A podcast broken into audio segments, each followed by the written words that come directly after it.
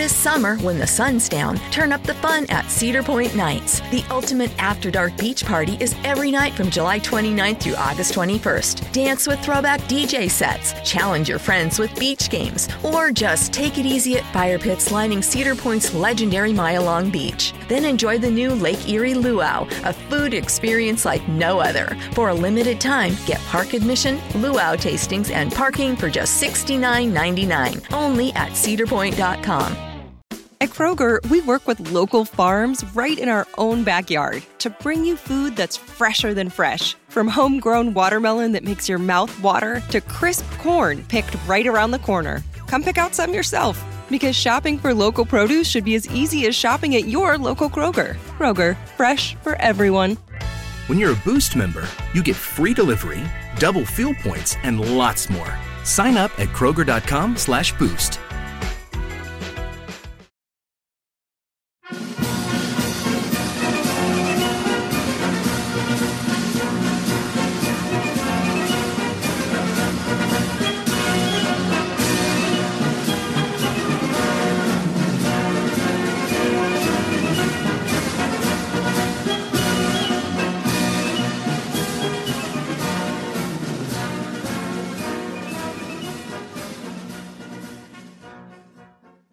Hello there, welcome to another episode of This Week in History with me, your host, Dan the Viking. Now, for those of you who are, on our Facebook page, especially for the English and Australian listeners, um, I'm pretty sure you would have seen the image this week, and I'm almost 100% sure you will have got this. For the American listeners, this might be something a little bit different for you and something you don't really know a huge much, uh, excuse me, a huge amount about. Now, what we will be covering this week is actually a series that is played between England and Australia, which is known as the Ashes. Now, for those of you who don't know what the Ashes are, the Ashes is a test cricket series, and cricket is the pretty much, I would say, one of the national sports of both countries, England and Australia. Now, cricket has become less popular in this country over the last sort of I would say 15 years. Um, England had a very famous series in 2005 with the Ashes where it sort of revived cricket in this country for quite a bit.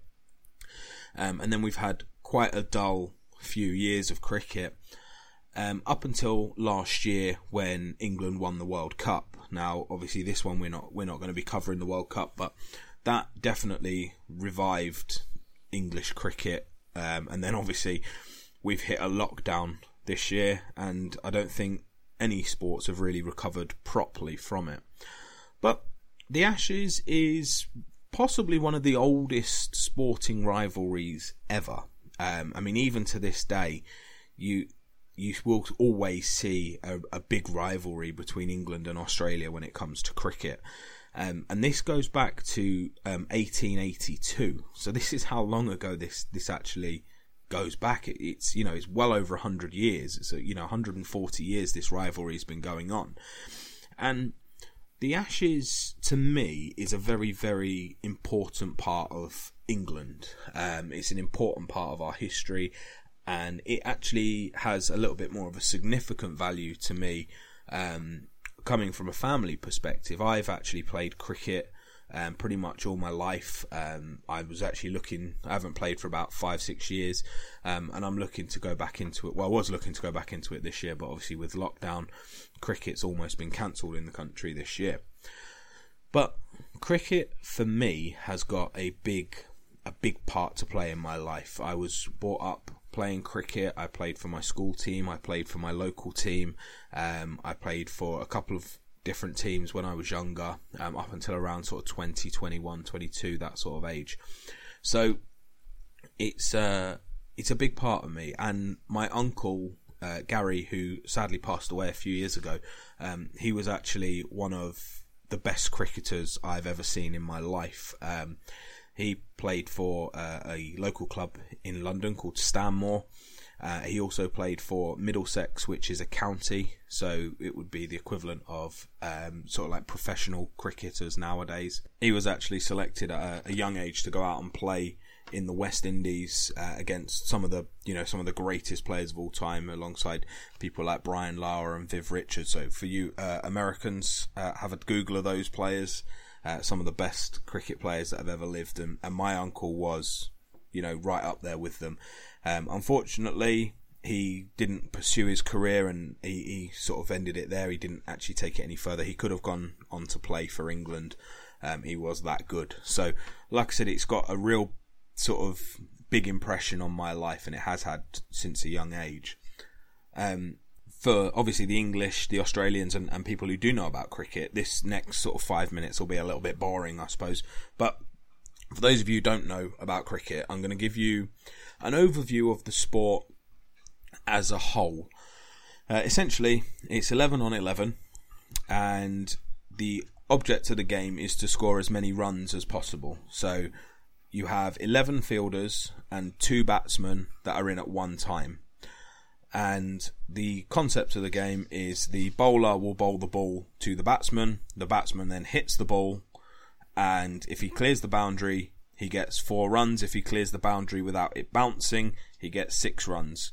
So six runs would be similar to a home run in baseball, um, and obviously they hit the ball. If if the ball goes to a fielder, they can either choose to run or not to run. That's entirely up to the batsman. So it's there is a bit of tactics to the game, and the bowlers who bowl the ball, their object is obviously to get the man out. Now the re- the way they do that, uh, they can either get caught so again, the same as in baseball, if you're caught, you are out. And the other way of doing it is by knocking the bails off the wicket. So off the stumps, there are three stumps that are behind the batsman, or three sticks, and on top of that are small wooden rolls called bails. If the ball hits the bails or hits the stumps and the bails fall off, the batsman's out. It's that simple. So there are different types of batsmen and there are different types of bowlers. And as a I me personally, I I was a an opening batsman for my team, which means I was the first batsman out. Normally, the first batsman out is one of the better batsmen on the team, and they face the first bowlers of the team. So the each bowler can only bowl six balls per over. So an over is almost like their their attempt. They get six balls, and then it's someone else's turn. That's pretty much it. And they're you know as a batsman, my job was to play the ball as best as I can and, and not get out. The longer you stay in a game, the better it is. So, for example, uh, there are different types of the game. There are 60 over, uh, sorry, 20 over games, 50 over games, and I believe they're bringing in a new thing called 100 over games. So, you, you know, they they are restricted overs.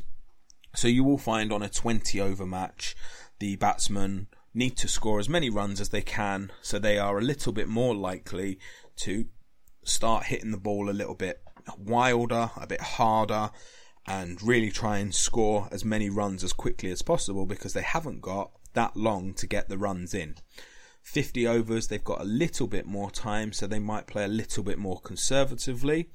And test match cricket is something that would probably bore most people who don't like cricket. And the reason for that is it is played over five days, and each team gets two attempts at batting and two attempts at fielding. So a five day test match would consist of a team going into bat. They will score as many runs as possible before they are either all bowled out, so every single player is out, or they decide they've got enough runs and they want to try bowling. So they can it's called declaring, but they can almost forfeit and say, well, we scored 400 runs and we think we can get them out in less than that, so we're going to stop now and give ourselves a chance. The thing with Test match cricket, especially in England, is if you have rain on a day, you lose that day. So on a five day cricket game, if England went into bat, for example, scored 300 runs on the first day, the second day was rained off, the third day, they could go back in and bat, but the chances are they probably won't. They would declare and let Australia have a bat and try and bowl them out for less than 300. And then England would then have another chance to bat after that. If, however, England got their second chance to bat and day four was rained off, for example, then there is a potential that the game would end as a draw. So there are a lot of test matches that finish as draws, which means there's no decisive winner. Not one team has gone out and played. A lot of teams do play for a draw, so there's a lot of a lot of tactics within cricket, and you tend to find that the especially in England, draws are a lot more common. And the reason for that is because of the weather. So in Australia, there tends to be less draws because there's less days where the, the games are rained off. And in England, there is a lot more. So the Ashes in particular uh, actually started, like I said, in 1882. Now it started with Australia winning a test match at the Oval. And this was the first time that England had been beaten in England at a test match. And the Sporting Times, which is a newspaper in this country, came out with a headline English cricket has died and Australia are taking home the ashes. And it was almost like a metaphor at the time. It wasn't a physical thing, it wasn't a. There was no. It was just a headline. And later in the year, in uh, 82 83, so what happens with the Ashes is Australia come to England during our summer and they play over here. And then later in the year and going into the following year, so 82 83 at this time, we go to Australia and we play in their summer. Their summer is, is over our winter, which confused me the first time I understood it, but you know, they get to have barbecues at Christmas, which is ace. Um, but so that's so what happened is obviously Australia had won uh, in England, and England had to return the favour and go over to Australia towards the end of the year and start of '83 and play. Now, the England captain was a man named Ivo Bligh, and he came out in the papers and he said, "We're going to Australia, and I'm going to return with the Ashes." So they rolled with this metaphor and they took it, and that's where it sort of started.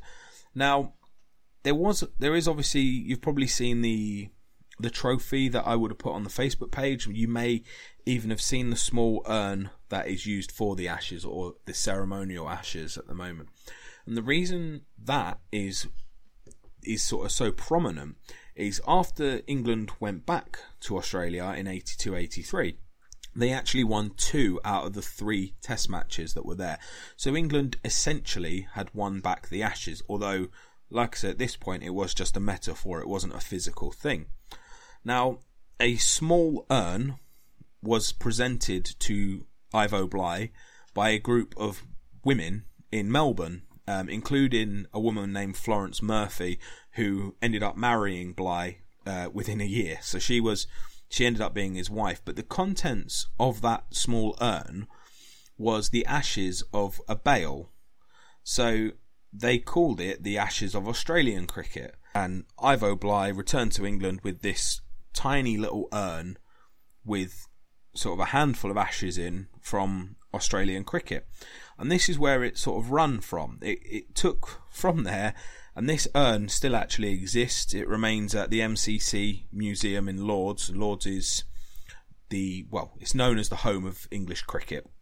It's where cricket was first played, and it is the ceremonial home for England. And this is where you know the trophy still exists is actually held now obviously now they play for like a glass version of it but the sort of the historical value of the original urn it still plays a part in in in obviously in cricket so you know it's uh it's quite a a, a, prominent thing in this in this country, and, and I do think in Australia as well. I mean, the Aussies love coming over here and, and beating the English, and you know we love going over there and beating them, and it, you know it's it's a it's a brilliant rivalry that, that's obviously stretched for you know nearly 140 years. Um, the Ashes series is played roughly every two years, um, give or take. Sometimes, obviously, during the war and things like that, it wasn't played, and you know certain things throughout history when the Ashes wasn't actually contested. So it's it's actually roughly pay, played every every two years. Now it's played five tests in England, like I said, in the summer of England, and five tests in the summer of Australia.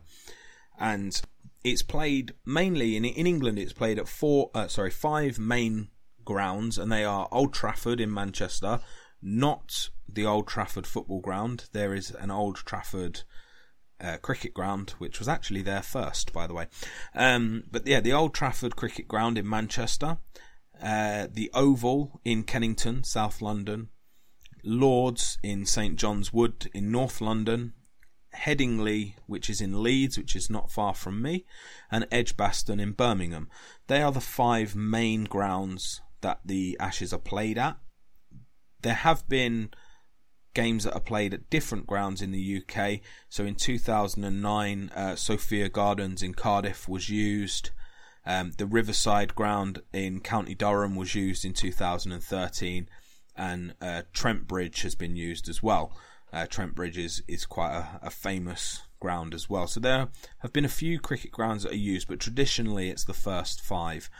And the same goes for Australia. So when England go over to Australia, there are five grounds that are traditionally used, and those are the Gabba in Brisbane, uh, the Adelaide Oval, obviously in Adelaide, Melbourne Cricket Ground, Sydney Cricket Ground, and uh, the Brisbane Exhibition Ground. So that's where they're normally played, and that's you know how it uh, how it works out. In Australia, they've also had um, the WACA in Perth and uh, Perth Stadium uh, was supposed to be used uh, 21 22 so that's that's potentially going to be a ground used next year um, but you know they've they're the grounds that are traditionally used for the ashes providing there's there's no hiccups or like i said with this year having certain problems uh, throughout the country and throughout the world. Uh, I'm not sure. Um, I'm not sure whether the Ashes is even going to be played next year. the The plan is for them to play it, but you you never really know. Um, so, like I said, for those of you who love their cricket and who do enjoy this, uh, it's very interesting for me. Like I said, the the history of the Ashes I find wonderful. Uh, I mean, as it stands, Australia are actually winning. Uh, there's been six draws, 33 wins for Australia, and 32 wins for England. So, as a general, you know, rule, the Ashes is it's very, very well contested. You know, it's it's pretty even. Um, obviously, Australians won't be saying it's even; they'll be saying they're winning, which they are. But for an Englishman, it's it's pretty close. So um, and the, you know the the fun thing is with the Ashes is there's so much to, to go back to. Um, you know the the greatest ever Ashes batsman is a man named Don Bradman who was Australian. He played for 20 years. He played from uh, 1928 to 1948. Played in 37 matches and 63 innings. So he played quite a lot. And his his av- oh, his runs he scored 5,028 runs, and that's how many runs that that one man scored for Australia in the Ashes series. The next closest is actually an Englishman, uh, and he is nearly, nearly 2,000 runs away, 3,636 runs, and that's JB Hobbs. And this was from 1908 to 1930. So these are quite old cricketers, and you know a lot of a lot of cricket fans and a lot of um, you know people who who are interested in the sport will actually say, well, you can't necessarily use these older cricketers because back then the pitches weren't covered, which means the balls didn't bowl as fast. There's a different type of bowling which is known as spin bowling, and this, the ball didn't spin as much, which means it was a lot easier to play. So you know there was a lot of there is a concept between older type of cricket and newer type of cricket where they believe that if you could score 5,000 runs as a cricketer now, you would be a lot more successful than Bradman, who scored them 100 years ago, because it's a lot harder to do so. So, you know, that's one way of looking at it. But I mean, if you look at it now, the sixth highest uh, batsman, sorry, the seventh highest batsman in cricket in the Ashes is a man named Steve Smith. Now, Steve Smith is possibly one of the most hated batsmen in England. He's Australian, um, and he scored 2,800 Ashes runs so far, and he's still playing. So, you know, and that's in a nine year period. If he was to double that, he would actually beat Don Bradman. So it, potentially, he is, uh, I would say, pound for pound, one of the best batsmen ever. And you know, he he is. He's unbelievable. If, if you're into your cricket and you don't know about Steve Smith, or if you are into cricket and you do know about Steve Smith, you definitely know about him. Um, and that's why he's one of the most hated because he's just so hard to get out. You know, England, they don't, no one, not just England, I don't think any test team like playing him because he's just so good. And, you know, it's very hard to play someone like that. And, you know, he is, he is a good batsman. He was, he was almost in the epicenter of a thing that happened two years ago in Australian cricket, which is known as the Australian ball tampering scandal, where Australian team decided it would be a good idea to take a bit of sandpaper out of their pocket and rub the side of the cricket ball. Now, for those of you who don't know much about cricket, that is quite a well, it's, it's illegal, but it's it's quite important. With with a cricket ball, there are two sides to a ball. One side, the batsmen like to keep nice and shiny and smooth, so it flows through the air nice and fast. And the other side, they like to keep it a bit rough, a bit dirty, and that side it creates the wind, the drag on the ball, and the ball can turn a little bit more in the air, and that's why they do it. Obviously, by taking sandpaper to the rough side of the ball, they're creating a lot more, you know, danger to that side of the ball. So there, it was definitely uh, deemed quite a bad thing. And Steve Smith was actually banned for 12 months from playing international cricket. So again, when I tell you that he scored 2,800 runs, he did that with a year off cricket. Um, so you know he he really is one of the best batsmen ever, and he he really didn't need to do that. So you know, for me personally, I said I played as as a batsman, and I find batting lovely. It's such a fun thing to do, and like I said, we when you're there and you you're playing the shots and you're playing against people who, I mean, I go back to some of the Australian bowlers when I was younger, and they, I mean, just talking some of the best bowlers in history. I always remember growing up with, you know, possibly two of the greatest Australian bowlers ever, and that is uh, Glenn McGrath and Shane Warne. Uh, Glenn McGrath was uh, a medium fast bowler. Uh, some would say fast, but I, I, would say he was more medium fast, um, especially seeing as Australia had certain people in the team at the time, uh, like Brett Lee, who could bowl a lot faster than Glenn McGrath. I would say he was more of a medium, medium to fast paced. Um, and Shane Warne, who was possibly one of the best bowlers that's ever lived. Um, and he bowled what is called leg spin. So, for those of you who don't know, uh, a leg spinner is a ball, uh, a bowler who moves the ball to the leg. So, it basically you've got three stumps there's your off stump, which is to the if you're a right-handed batsman, it is the ball. It's the one directly behind you on the right. The middle stump and then the leg stump is the one that would be where your legs are. So that's why that. And if you're left-handed, your leg stump is obviously on the other side because that's where your legs are. Um, but a leg spinner, um, for Shane Warne, possibly one of the best bowlers in the world ever. Um, he actually took 195 Ashes wickets. So, and that is the top scorer ever in history. Um, and again, the closest to that is Glenn McGrath, who's taken 157. So, you know, great bowlers, and this is where I was brought up. I was brought up with bowlers like this, and you know, just some unbelievable figures throughout history. I mean, possibly one of the most famous English bowlers, in fact, the highest English bowler um, in history, is uh, a guy called Ian Botham. Uh, again, very, very famous. He, he actually quit playing Test cricket before I was born. He, he quit in uh, 1989, but everyone knows a beefy. Um, and he, he maxed out 128 Ashes wickets. And at the moment, the highest scoring cricketer who's still playing is the England player Stuart Broad, who's on 118 wickets. So, you know, really, it's it's definitely a, a sport that it had a real, like I said, it had a real downside to it, but it's a sport that's getting bigger and bigger and bigger. And it had, uh, you know, when I was growing up, I so I'm I'm 30 years old, so for those of you who do know your cricket, you a lot of people, especially in England, you go back to the 2005 Ashes, and the reason that was such a, a big thing in English cricket is England hadn't actually won the Ashes at that point for 18 years. So it, England had not won, they'd not done anything. Um, Australia had come over, they'd won 12 of their previous 16 test matches nation, you know, against other countries. They were the number one team in the world.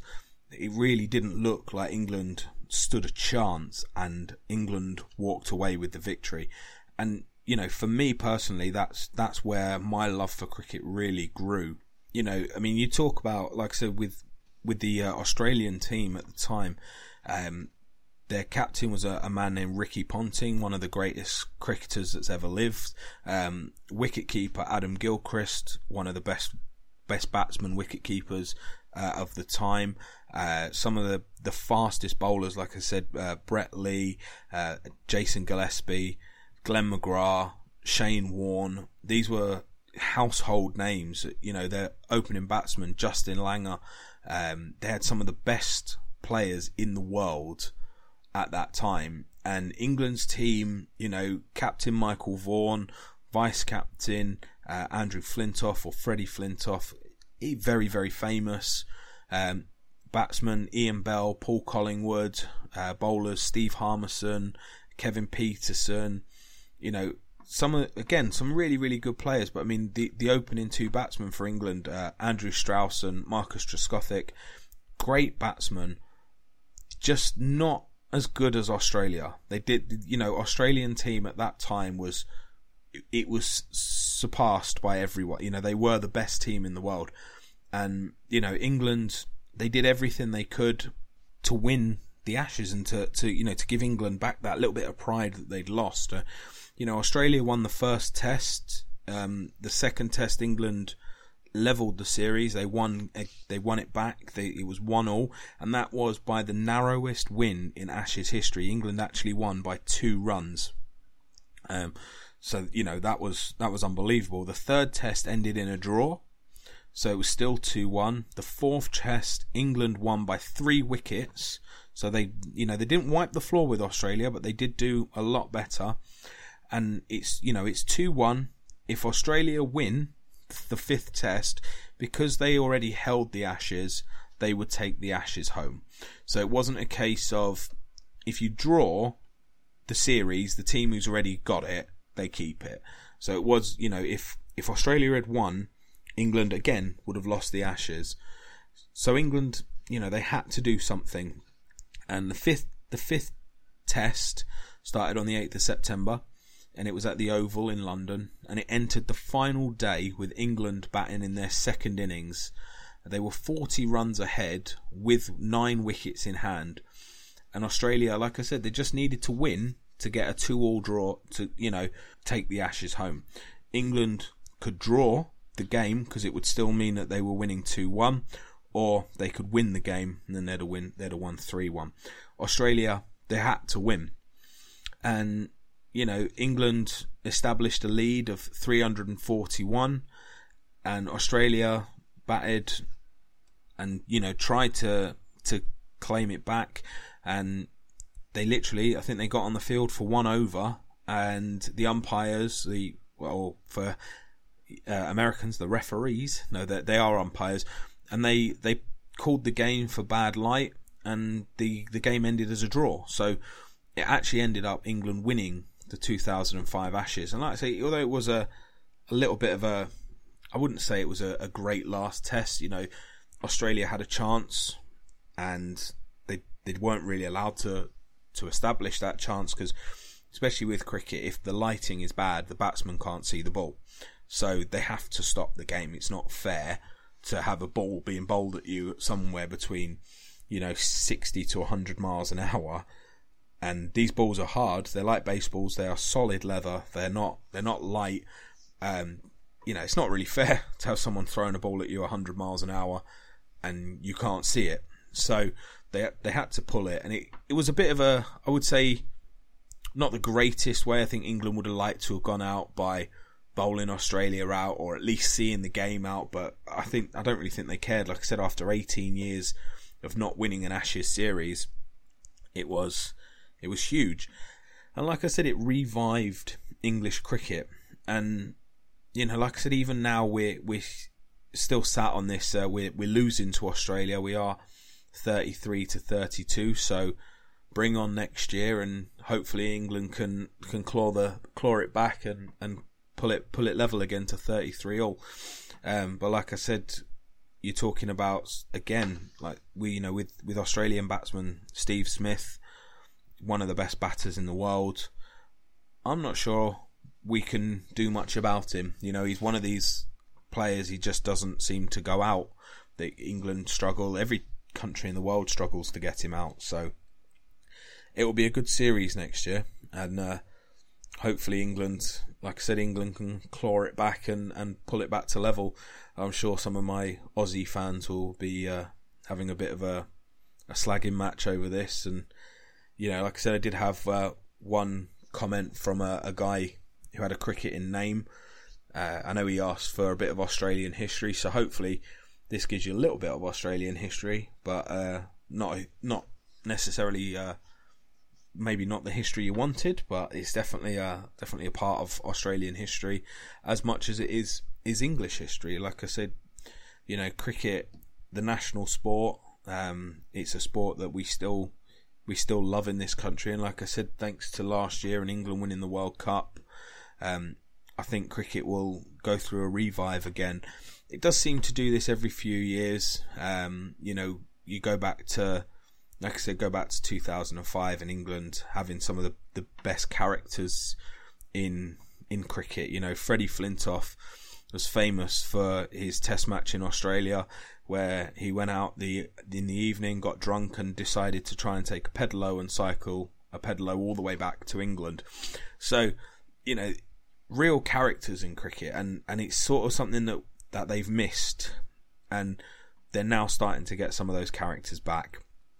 Um, you know, before that, you talk about people like Glenn McGrath and Shane Warne. I mean, you watching Shane Warne, you know, I'd love to have had a microphone on him while he played cricket because the man was, it was unbelievable to watch. Um, if you are interested or if you're not sure about your cricket, just watch a video on Shane Warne and how he bowled, and it's it's amazing. It's unbelievable some of the things he used to do. Um, you know, there, like I said, there are there are other bowlers out there, but for me, growing up, when I used to bowl, I used to bowl leg spin as well. So Shane Warne was like an idol for me. Um, you know, I'll, I'll, never forget once uh, playing a game for my club. I played for a, a team called Bushy, um, and I actually managed to spin the ball maybe somewhere between a foot and two foot so the ball hit the ground outside of leg stump and it came right back across and it looked like it was going wide. So wide is almost like a no ball in, in um, baseball where the, the bowler, the batsman can't hit it and, you know, they, they give a run to him. Uh, it looked like that. It was going miles down leg stump, miles wide, and it span right back in, and it took the offside stump. So, like I said, it must have spun about maybe somewhere between a foot to two foot and uh, you know never celebrated like anything in my life. And as i run down the wicket to celebrate i noticed there was a massive hole in the ground where the ball had clearly hit the hole. So it actually wasn't a great ball. It just hit a hole and it divoted straight across. But no one in the team saw that. I quickly covered that up with my foot stamped that into the ground and played on that for years that i was you know this amazing bowler. But i really wasn't. Um, but you know we there are things like that in cricket that you just you'll always remember. Um, you know, I've played played at some amazing grounds for me personally. Um, I played at a place called Thoresby Hall in uh, Norfolk. Absolutely beautiful ground. There's deer running around in the backs in the in the, the grounds behind. Um, beautiful place to play. So, you know, some of some of the places where you do get to travel and, and play is is wonderful. I mean, I was never never one of the players that could go out there and play for a county or go and play for England or anything like that. I'm certainly not fit enough for anything like that. But um, you know, it's a big part of my my life, and it's something uh, you know. Hopefully, I've I've portrayed a little bit of passion into this. And for those of you who who are into your cricket, hopefully you've enjoyed this. For those of you who aren't into your cricket, hopefully you'll go and give it a, a little bit of a watch, and maybe maybe we can bring a new sport to America. Um, you know that you you guys can try. I mean, it's it's just a wonderful wonderful sport. It's it's the gentleman's game. Um, there are definitely uh, certain rude things that go on. There you, you can't imagine cricket without what is known as sledging, which is you know having a little bit of a, a dig at, at your batsmen and your bowlers and giving them a bit of shit. So that's that definitely happens. I suppose if you mic'd up some of the players, it's probably not so much of a gentleman's game as you may think. Um, but you know, throughout the years, cricket has been a huge thing in this country, and it's been a massive part of our history. And for a, for a game that's you know been around for hundreds of years, and you know played nationwide, you know it's a worldwide sport. You, you know teams like um, Pakistan, Bangladesh, India, Sri Lanka, uh, South Africa, um, the West Indies, Australia, New Zealand, England, Ireland. You know, it's played all over the world. Even Holland have got a team. So it's uh, it's definitely a, a wonderful sport that is, you know, it's just something people people enjoy in this country. And like I said, for me, the Ashes, those 2005 Ashes. I mean, I was 14 years old watching that, and you know, I played for my school team, and watching players like um, you know, Glenn McGrath, Shane Warne, um, you know, these bowlers, and Freddie Flintoff, Justin Langer, um, just, I mean, to be honest, if I wasn't English, I would have wanted Australia to win because they had such a good team. But, you know, it just, it really revived a sport that was, you know, hadn't really had any success in this country since Ian Botham back in, you know, the, the 80s. And a period, get back in. And, and like I said, with last year was a very very similar situation with the cricket. You know, we haven't really, as far as I'm concerned, haven't really had a great cricket history since 2005.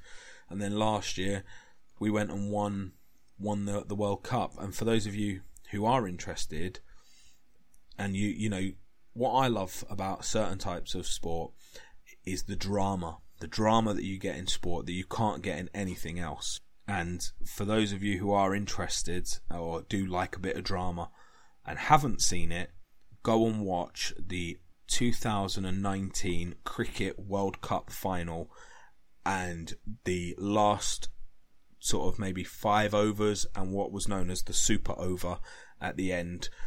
Watch that and then tell me cricket isn't a great sport because I tell you what, I don't know anybody who can watch that and tell me that cricket isn't fun.